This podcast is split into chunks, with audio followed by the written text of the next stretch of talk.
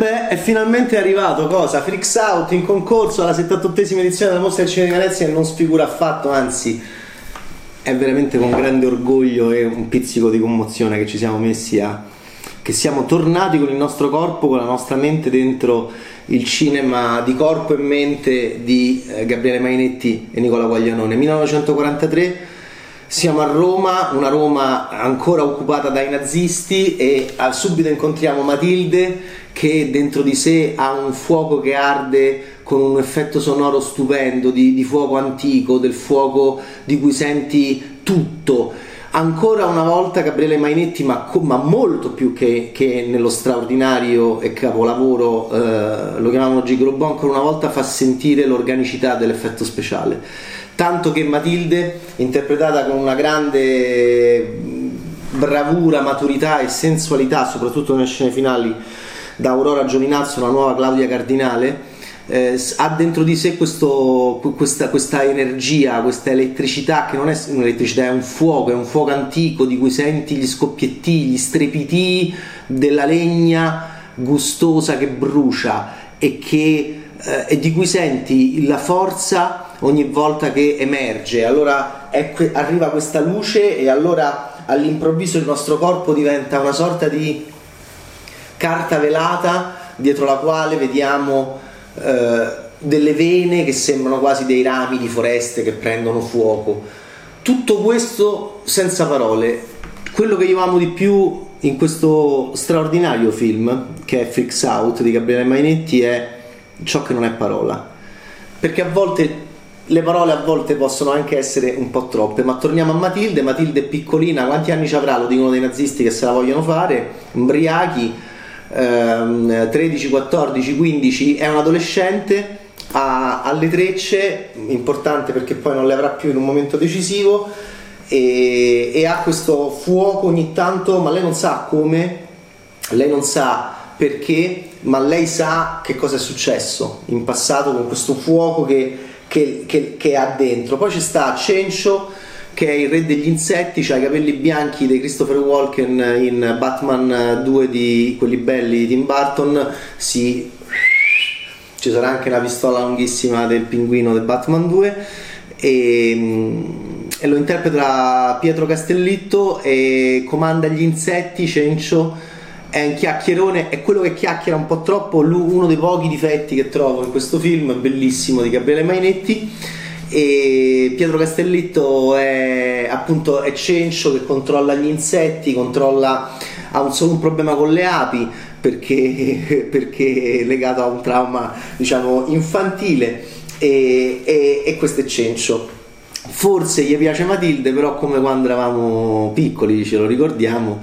eh, insomma, invece di mandarla in bacio, gli manda l'insetto all'inizio, pum, su, nella prima scena al circo. Poi c'è sta Fulvio che eh, ricorda un po' quando John Landis prendeva un po' in giro amabilmente il Lon Chaney de, del primo uomo lupo no? de, de, del 41 e, ehm, con, questo, con, questi capelloni e questi peloni e Landis diceva che sembrava John Travolta di Grease e lui con, per un lupo mannaro a Londra aveva studiato molto il look di Lon Chaney per creare un nuovo lupo mannaro. Stavolta è così divertente, sembra quasi che hanno sentito il maestro, ovviamente Mainetti ebbe un incontro bellissimo con Landis ehm, anni fa a cui io assistetti, che eh, stavo lì che tremavo. E c'è eh, Santa Maria effettivamente che fa Fulvio, che è pieno appunto pieno dei peli, è, è, è lui certo, è l'uomo lupo, ma sembra proprio quello dell'Onceni e sembra proprio John Travolta, tanto che a un certo punto proprio se li, se li mette a posto così, poi me piace pure ah, fa una scena così, quindi proprio è un capellone ed è quello anche più incazzato, ah, è quello che ringhia, è l'uomo forte, eh? sì, non piega i termosifoni stavolta Santa Maria, non è, non è Enzo e se fosse un parente d'Enzo, eh, ma eh, piega le sbarre di una gabbia all'inizio. Poi c'è Mario adorabile, eh, Fulvio interpretato da Claudio Santamaria, poi c'è Mario che è Giancarlo Martini, adorabile, th, th, th, che c'ha un po' la teppola, e c'ha un pisello gigantesco, più largo che lungo, e, ed è l'uomo calamita, attira tutte le calamite, ta ta ta ta ta ta ta ta ta ta. E è molto ingenuo, è molto simpatico. E poi c'è Israel che è il capo di questi freaks interpretato molto bene da Giorgio Tirabassi, è un ebreo eh, capocomico, eh, non amo particolarmente che ammicchi in camera all'inizio di questo splendido film, ma comunque vada, lo vediamo che eh, presenta i personaggi e, e, voilà, loro saranno i protagonisti, Israel è Giorgio Tirabassi, magnifico, forse quello che è più dentro il contesto storico.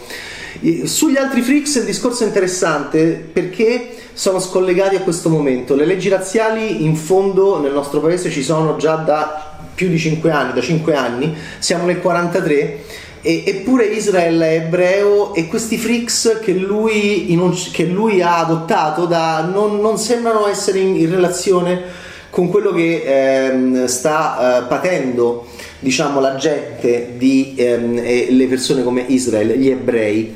E questo, e questo, è un qualcosa che, che effettivamente è un, è un, po' problematico all'interno di Freaks Out, ma per il resto poi parte un'avventura, è un film di cui senti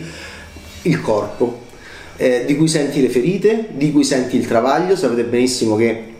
poi vabbè con la pandemia di mezzo è partito un altro anno, ma è un film che aspettiamo e che è stato molto faticoso fare e però arriva e noi sentiamo la fatica ma sentiamo anche la soddisfazione. Sicuramente è un film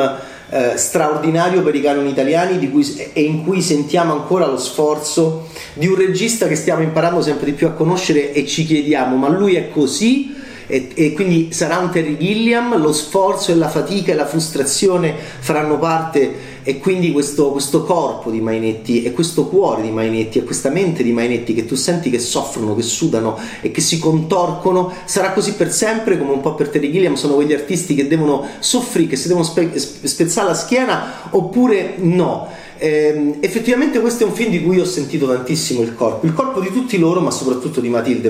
Matilde ha questo fuoco dentro che, ripeto, mi ha emozionato profondamente ogni volta che, che Matilde ha questa luce dentro di lei. Eh, senti dei sapori antichi e soprattutto senti una cosa eccezionale che è l'effettistica speciale. L'effettistica speciale eh, non è qualcosa di freddo, Mainetti lo sa, lo sa anche Guaglianone e quindi loro la uh, scaldano, la, mm, tanto che appunto sembra um, la polenta de nonna e, e, tu senti questo crepitio e questo scoppiettio di legna e quindi ti trovi già davanti a un camino, a un camino antico nel tuo paese antico che è l'Italia. Da questo punto di vista è molto organico questo, questa effettistica. E, ehm, questi mh, mm, sono circensi?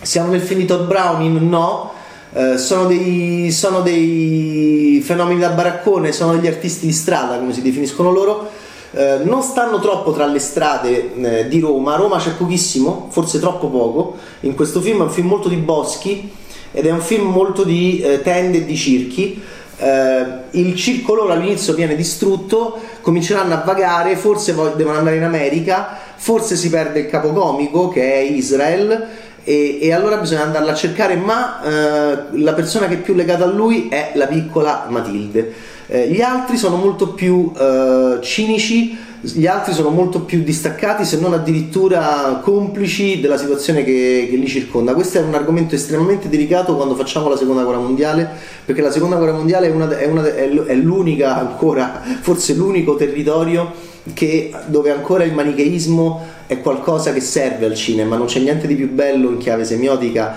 di vedere dei nazisti che muoiono urlando in modo isterico, e questo lo scoprimmo già con um, Indiana Jones e i Predatori dell'Arca Perduta, che questo film ovviamente cita, come cita anche Fellini, ma in, con una, diciamo, con una eh, sapienza e con un'autonomia a schiena dritta che non rende assolutamente, ehm, non lo fa assolutamente appiattire. Eh, sarà l'avventura di boschi, di partigiani, incontrano i diavoli storpi, sarà un'avventura di divisione, di malumore, c'è tutta la grande scrittura di Nicola Guaglianone che è uno sceneggiatore eh, molto mh, concentrato sulle, mh, sui nostri difetti e su come possiamo viaggiare all'interno di una grande storia per poi incontrare i nostri traumi eh, e qua è un film che parla, ognuno di loro è traumatizzato da qualcosa e, mm, e questo è assolutamente il problema che aveva Enzo Ceccotti e il problema che aveva Alessia, i due mm, splendidi personaggi dello chiamavano Gigrobo.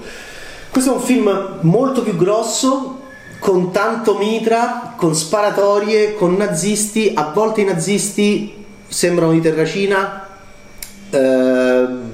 alcune facce non sono proprio eh, naziste naziste, ma ce n'è uno che non è sbagliato affatto, anzi è magnifico, lo interpreta Franz Rogowski,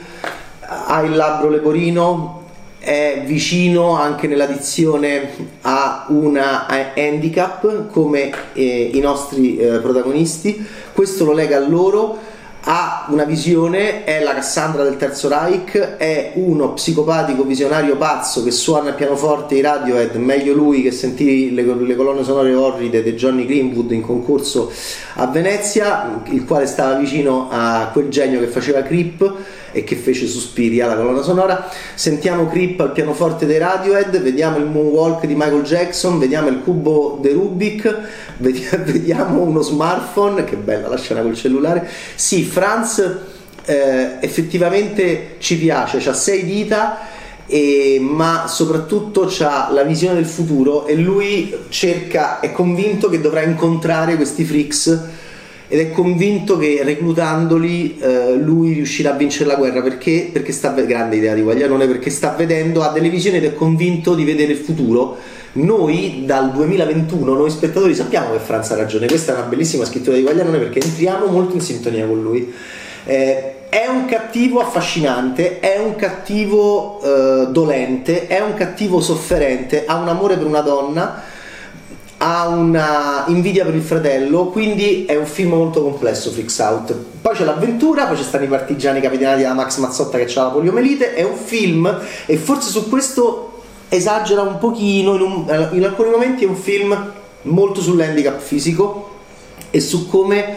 non dobbiamo uccidere e questo è un po' un problema, ne parleremo perché è delicata come questione. Eh, molto spesso non si vuole uccidere, si dice che non si vuole uccidere in questo film, ma eh, non c'è niente di più bello che vedere morire, liquefarsi davanti ai nostri occhi i nazisti. E quindi, da questo punto di vista, Mainetti e Guaglianone eh, fanno qualcosa di eh, delicato, almeno dal mio punto di vista, perché? perché il mondo è terribilmente ambiguo eh, perché la realtà che ci circonda è terribilmente ambigua, soprattutto negli ultimi anni, e perché la, guerra, la seconda guerra mondiale è uno dei pochi momenti in cui non siamo, non, non siamo più, ci permettiamo di non essere ambigui, il che può servire a liberarci. Loro due sono due uh, autori uh, del racconto popolare e possono capire molto bene questo concetto dello sfogo. Lo sfogo c'è in questo film. E, e però questa, sempre questa attenzione al, a rimarcare il fatto che dobbiamo risparmiare chi eh, rimarrà privo di arti, dobbiamo risparmiare i portatori di handicap, dobbiamo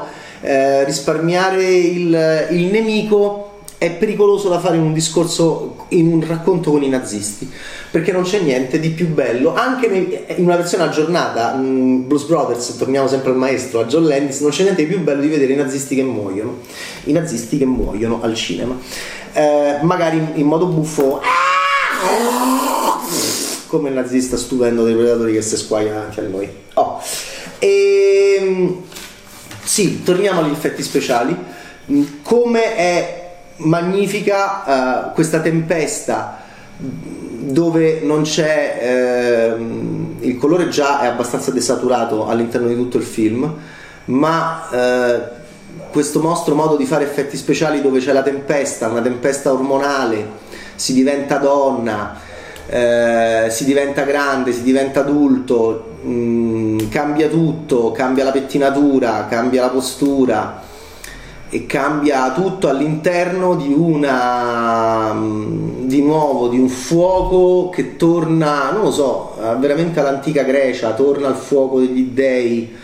e questo è molto importante molto importante quando fai cinema fantastico. Noi non, sa- non facciamo cinema fantastico i film di Matteo Garrone non sono buono cinema, buon cinema fantastico. Questo è buon cinema fantastico perché anche più di Jig, dove, eh, che era scritto meglio e che era un film più equilibrato di Fix Out, però c'erano meno soldi in budget, anche lì una grande sofferenza, e quindi l'effettistica speciale era anche più povera. Eh, qui ci, sono, ci, ci, ci, si è concentrati di più sul digitale, ma in un modo, ripeto, in un modo eh, perfetto, magnifico, nostro, sapiente. È un eh, spaghetti eh, VFX in cui io sento un sapore nostrano, ripeto, l- la luce che è dentro Matilde è un fuoco antico dove c'è sta la pentola di nostra nonna e, mm, e tu senti tutto questo in queste grandi esplosioni di effetti speciali, ce n'è una eh, indimenticabile, unica, sola, che mh, mm, veramente ha una grande importanza, come ce l'ha avuto Gig all'interno della storia del cinema italiano, per la declinazione di come fare l'effetto speciale, perché parliamoci chiaro ragazzi, in mezzo a tutto ciò che c'è stato, in mezzo a tutti gli X-Men, in mezzo a tutti i Rogue, in mezzo a tutti i supereroi che vediamo in questi ultimi anni,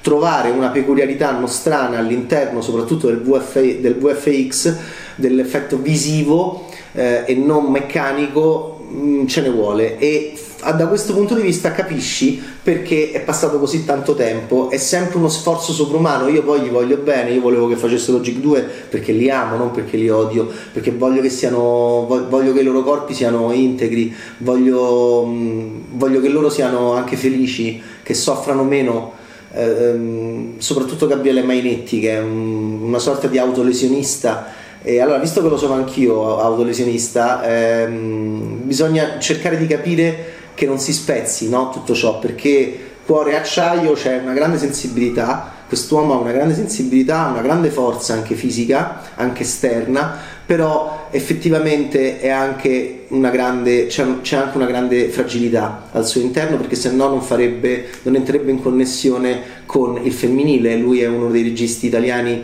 che entra più con mas- masculo, è vero masculo, è antico masculo italiano che entra più in connessione col femminile. Allora, eh, questo sforzo mastodontico io finalmente l'ho visto, l'ho visto, mi sono liberato anch'io, ho pianto anch'io per la storia, per dei momenti pazzeschi, avrei voluto meno battute, più epica, soprattutto negli ultimi 5 minuti. Io l'avrei fatto l'avrei chiuso lo so che è sempre antipatico, ma d'altronde faccio un mestiere antipatico, ma a volte il silenzio, eh, quando vediamo qualcosa di così bello e quando sentiamo qualcosa di così bello, che non sono però le battute sempre fa au, au, au, au, che a volte è un po' un'ansia da prestazione, c'è cioè un po' un effetto psicanalitico di paura a dover, a dover mettere sempre la battuta, a doverla aggiungere, a dover mettere invece alla fine silenzio. Silenzio e, e, io sarei andato completamente fuori di testa. Invece c'è, c'è, sempre a volte questa sensazione che secondo me più per ansia da prestazione e per paura si voglia mettere, ma d'altronde ripeto, io sono molto indulgente nei confronti di questo perché noi questi film non li facciamo e, ed è come se questi due autori sentissero attorno a loro mh, cosa che c'è, mh, sì, consen- c'è stato consenso per Gig e meno male 5-2 al botteghino e i Davide Donatello, ma c'è anche tanta diffidenza nella critica cinematografica, nel pubblico meno, nel, fra gli addetti ai lavori, perché, perché, perché perché non, noi non lo facciamo questo cinema e quindi se diventa di sistema bisognerà cambiare, alcuni produttori dovranno farlo, alcune cose dovranno cambiare, quindi c'è una guerra, c'è una guerra in atto all'interno del cinema italiano su questa situazione. Il film ehm, diciamo sente anche questo tipo di difficoltà perché è stato un film fuori scala a livello produttivo perché è passato tantissimo tempo e quindi bisogna stare molto attenti per non spezzare. Voi direte, non ci si poteva arrivare più gradualmente? Forse ci si poteva arrivare più, gradualmente, ma Mainetti forse ormai dobbiamo sempre di più imparare a conoscerlo ed amarlo in questa sua come dire, in, questa, in, questo suo forzare la situazione. D'altronde, eh, se non ci fosse stato questo genio vicino a un altro genio di nome Nicola Guaglianone, e, e, se questi due non avessero forzato una cosa che per noi era impossibile fare un grande film con un supereroe perché quelli di Salvatore erano molto brutti, eh, ebbene, lo chiamavano Gigrobot, è un film eh, che segna la storia del cinema italiano, io lo paragono sempre a Per un pugno di dollari 1964, Per un pugno di dollari 2015 eh, lo chiamavano Gigrobot eh, Freaks Out è un film di guerra con gli effetti speciali, con i freaks, con tante avventure, con un cattivo estremamente affascinante che è una delle cose più belle del film, il Franz di, ehm, di, di uh, Franz Rogowski che è un grande attore E poi c'è Max Mazzotta che fa il partigiano, Giorgio Di Rabassi, Giancarlo Martini, l'abbiamo detto, Pietro Castellitto, Allora Giovinazzo, Claudio Santamaria. E, e ripeto, non vedo l'ora di rivederlo e poi rivederlo e poi rivederlo per assorbirlo perché è un film effettivamente che soprattutto in questa esplosione di effetti speciali arcaici, questa è la cosa che mi è piaciuta di più, eh, fa capire le cose che noi possiamo fare e anche il pubblico che possiamo raggiungere. È un film di, che dura più di due ore ed è un film che dobbiamo tutti, eh, noi che amiamo il cinema fantastico e noi che amiamo il cinema italiano, che, che sia anche cinema fantastico, dobbiamo su- supportarlo assolutamente, soprattutto andando in sala perché è lì che Freaks Out esplode davanti ai nostri occhi. Eh, è il secondo film italiano più bello visto in concorso, non c'è paragone con il buco di Fran Martino, non c'è paragone con eh, Qui rido io, lo metto leggermente sotto Sorrentino come, come resa finale per queste parole in più e per alcuni tagli e stacchi al montaggio che fanno capire quanto il film sia stato difficile anche da montare e quante sequenze magari siano state spostate, tolte, però ripeto, eh, un film del genere noi non lo facciamo e quindi lo squilibrio di Freaks Out io comunque lo amo, lo prendo e soprattutto lo sento nel mio corpo, nella mia mente e nel mio cuore. Ciao Bad Taste!